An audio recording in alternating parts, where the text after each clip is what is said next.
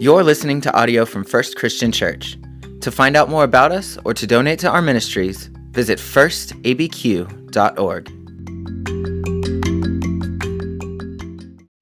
Matthew 9, 35 through 36. Then Jesus went about all the cities and villages, teaching in their synagogues and proclaiming the good news of the kingdom, and curing every disease and every sickness.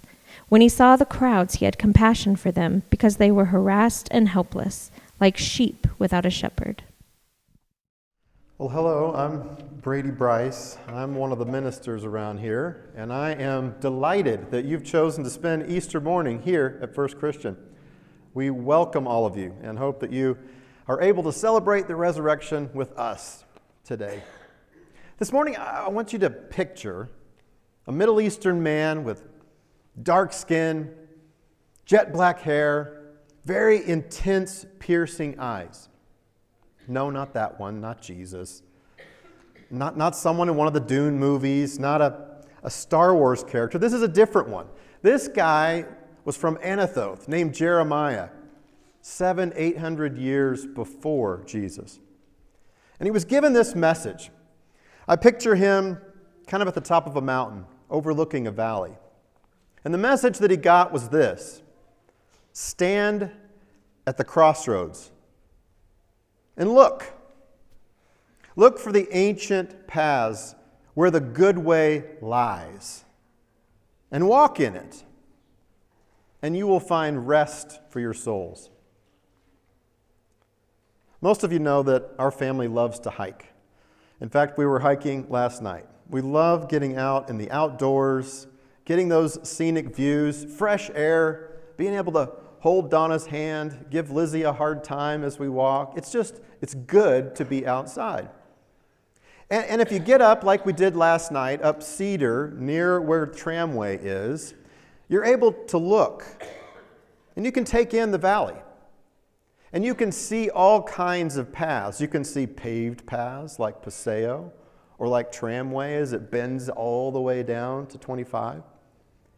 You can perhaps make out people and cars and where they travel. Or if you look close, you can look along the mountainside and see where animals travel.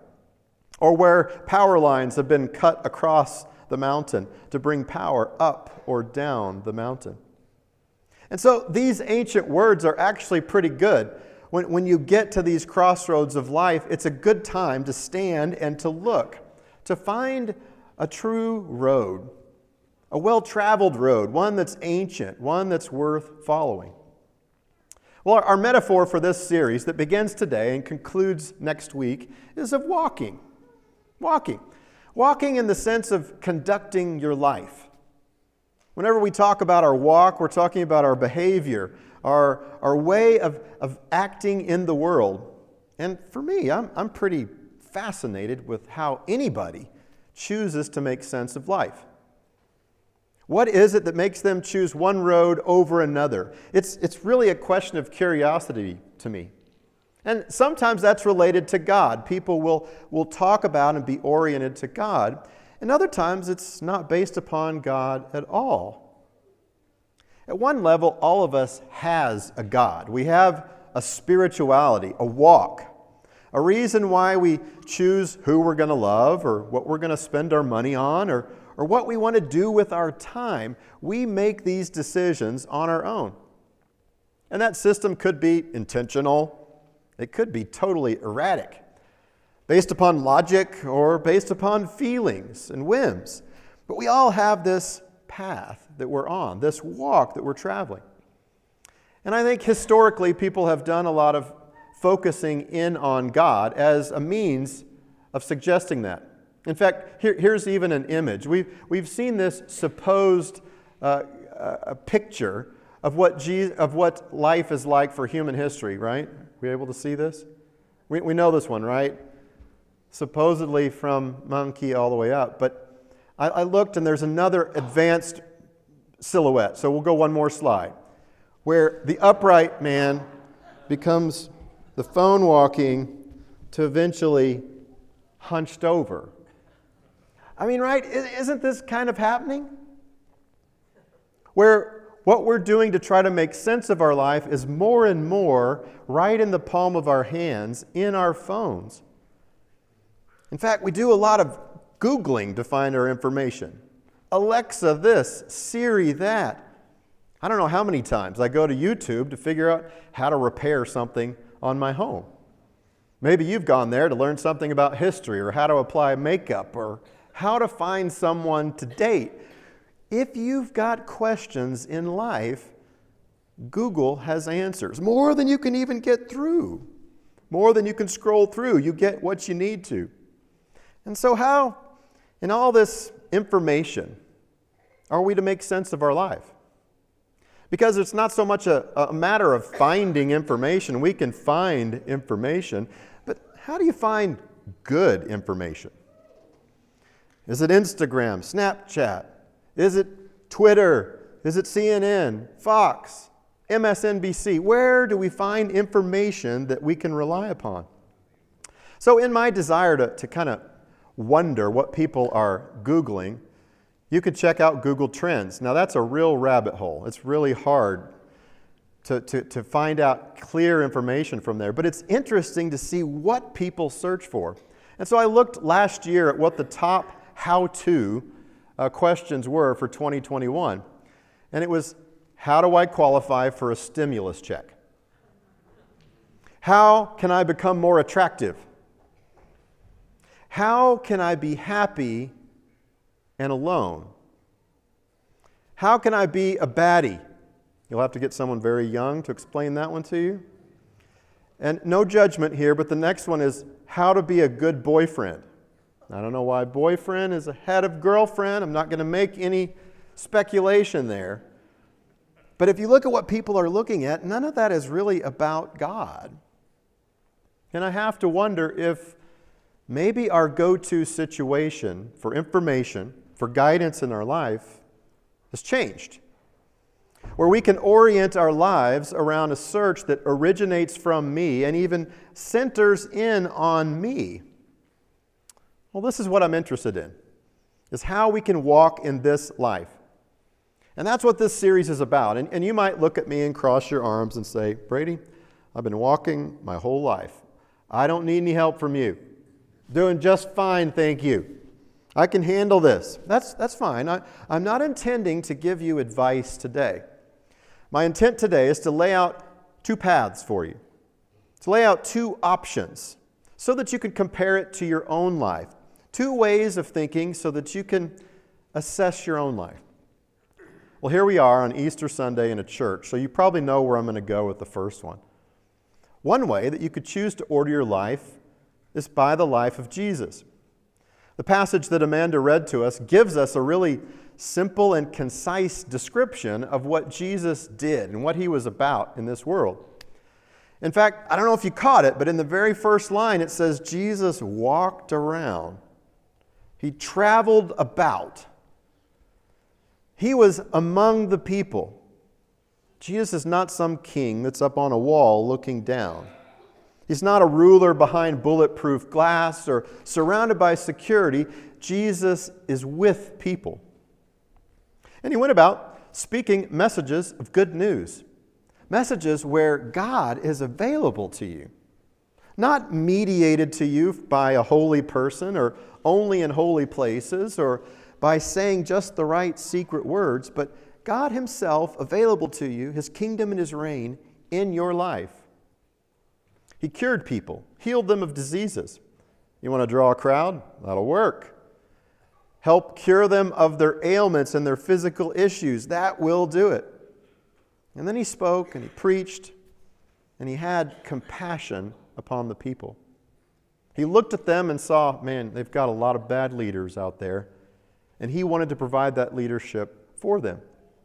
Well, you can see in just this short little summary that's not really a story at all why Jesus is so appealing. People like Jesus, they're not threatened by this one that brings good news, that cures people.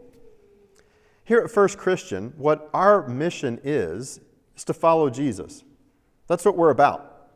In the same way Jesus was going out into the world, we're going out in the world with Jesus, being present with Jesus.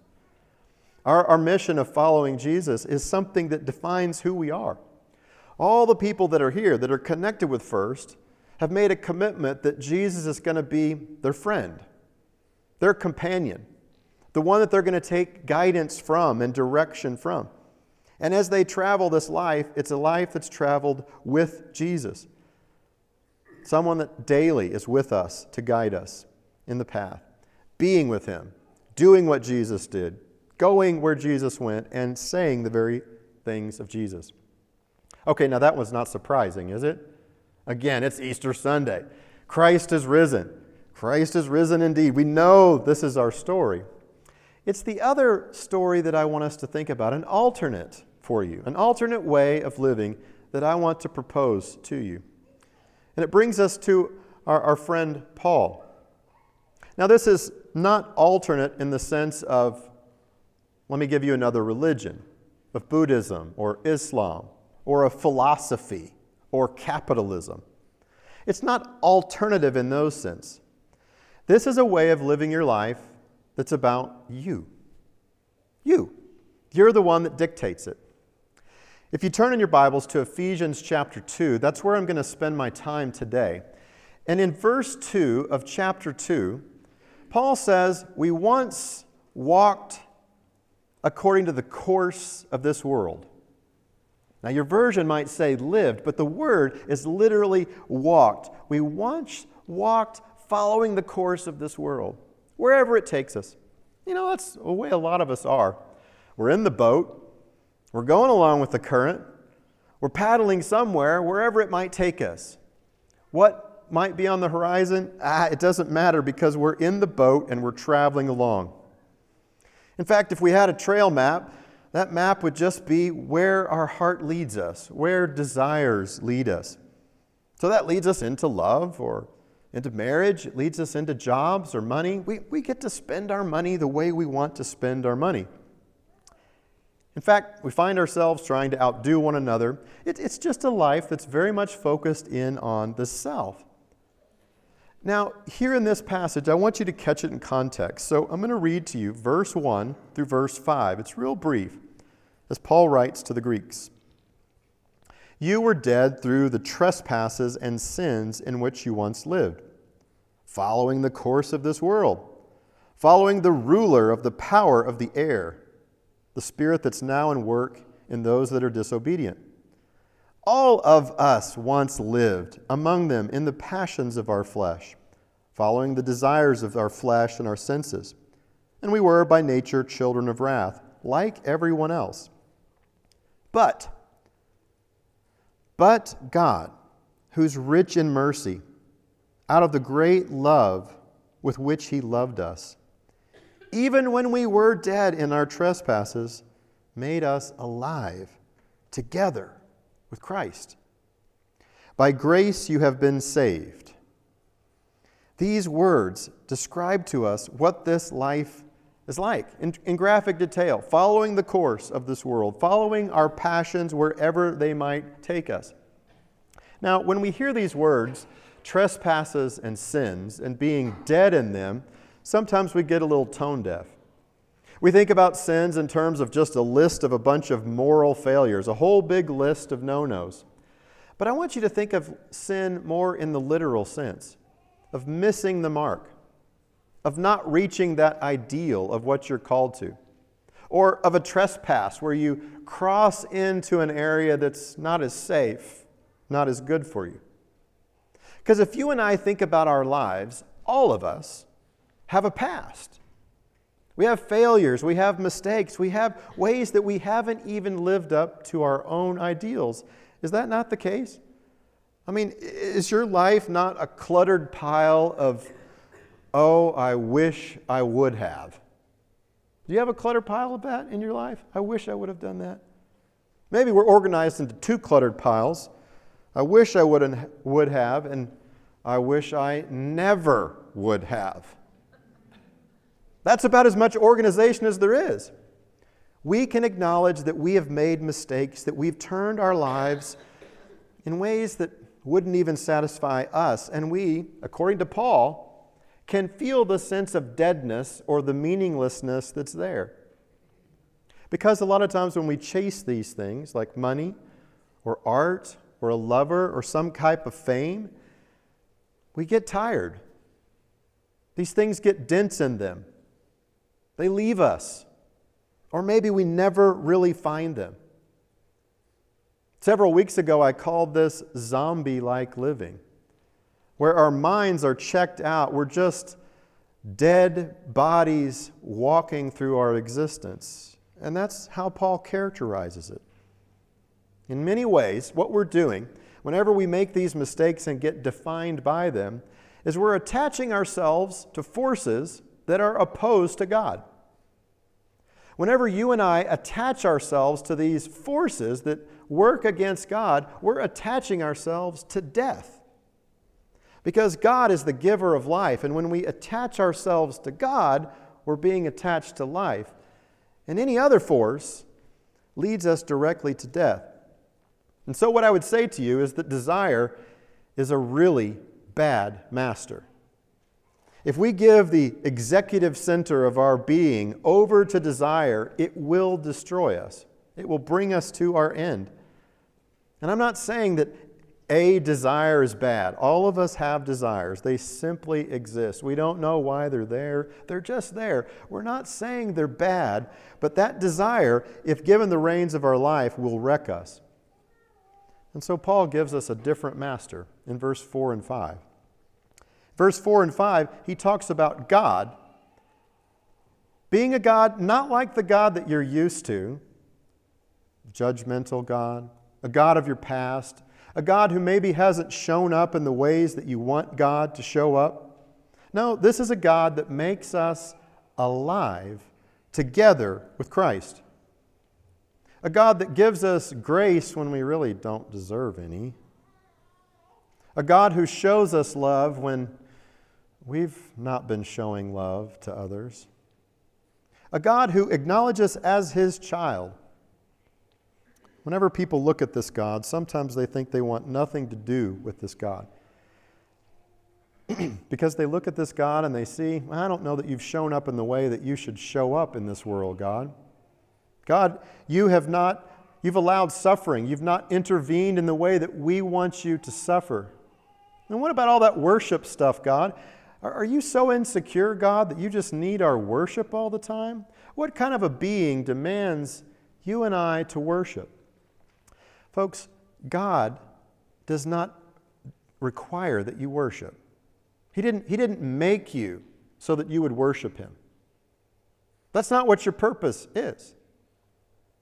In fact, the, the writer C.S. Lewis has a quote, and I, as he deals with the problem of, of suffering, of how God could have a world where there's pain and difficulty, I want you to look at the bold part of this. Well, it's, it's fairly small. If you look at the bold part, this is what C.S. Lewis writes We were made not primarily that we may love God, although that's what we're made for too, but that God might love us, and that we might become objects in which the divine love may rest well please. God doesn't need our worship. He's not dependent upon our worship at all. God made us not so that we would just worship and adore Him, He made us to love us. That's the true and living God. That's the God that Paul writes about here, where in verse 5, we are made alive together with Christ. In verse 4, where we're shown this love and mercy from God. God made us in order to love us. Okay, so what does this look like? How do we get very concrete and practical?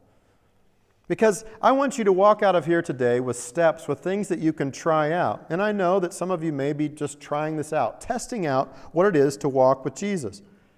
So here, here are three things that you can do, three steps. And the first step is to recognize that we have made mistakes, that some things in our life are dead. This is not too hard to do. To own up to some of those things. Maybe we've taken a wrong turn in relationships that have failed.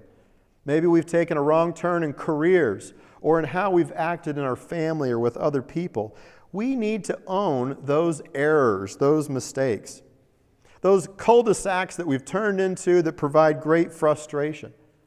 This is where we acknowledge that we've sinned. We've missed the mark of even our ideal, let alone what we think God's ideal is.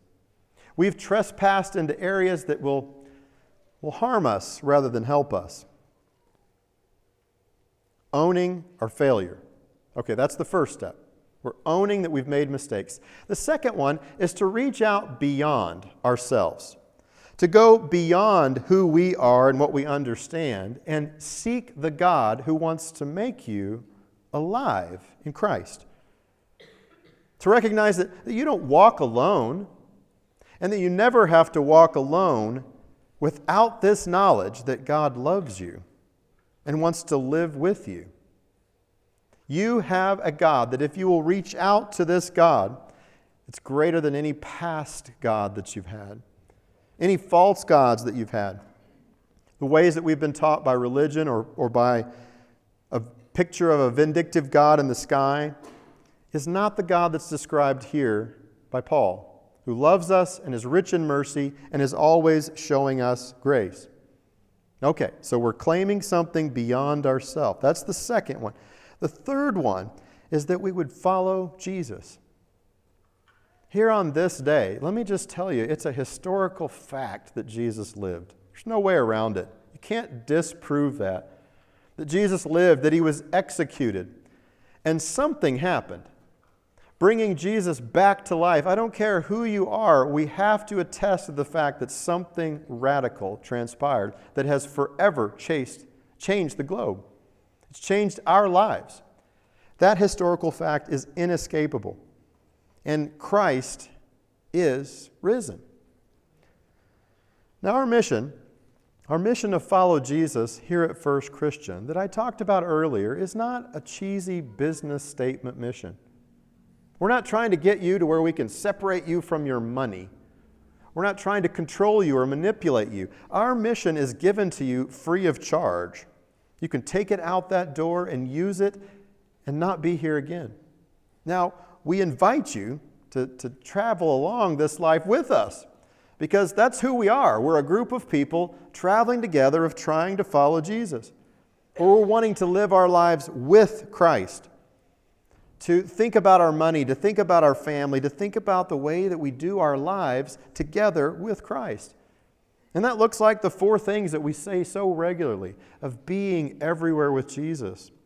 Whether that's going into a grocery store or our school or our cubicle, we are not going alone. We're going with Jesus with us. We are doing the very things that Jesus did.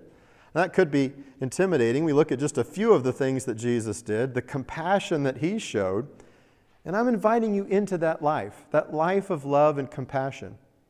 Or maybe when you're at some of those crossroads in your life, you step back and think, what's going to generate the most love in this situation? What can I do that's going to make the best good out of this relationship? Try that on. Say, be, do, and say. Now, we didn't go a lot into the words that Jesus said. Perhaps you're interested and curious. I would encourage you to pick up the Gospel of Mark. It's the shortest one. So if you want a quick one, where you can get through it and see what Jesus did and said, Mark's a great place.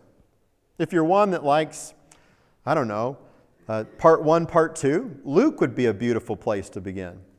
Luke's gospel shows us Jesus and then what happens after Jesus ascends to heaven, what the life of the Spirit looks like in church.